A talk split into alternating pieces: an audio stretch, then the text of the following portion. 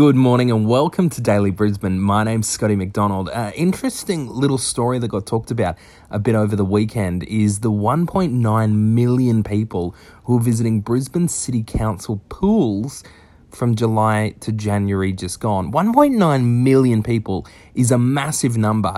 The Brisbane City Council are using this to justify their spend um, upgrading the Langlands pool, which is um, just at Coorparoo there, uh, and also to install a whole heap of new kind of like kids' spaces in the pool.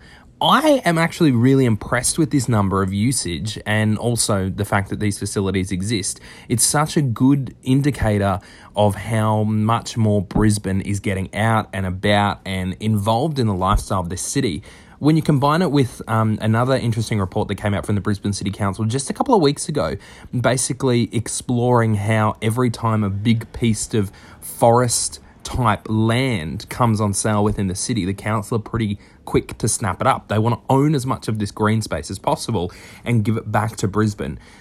I'm a huge fan of how livable the environment of Brisbane is. So, right behind the huge usage of the pools, and of course, right behind all this green space the Brisbane City Council is buying.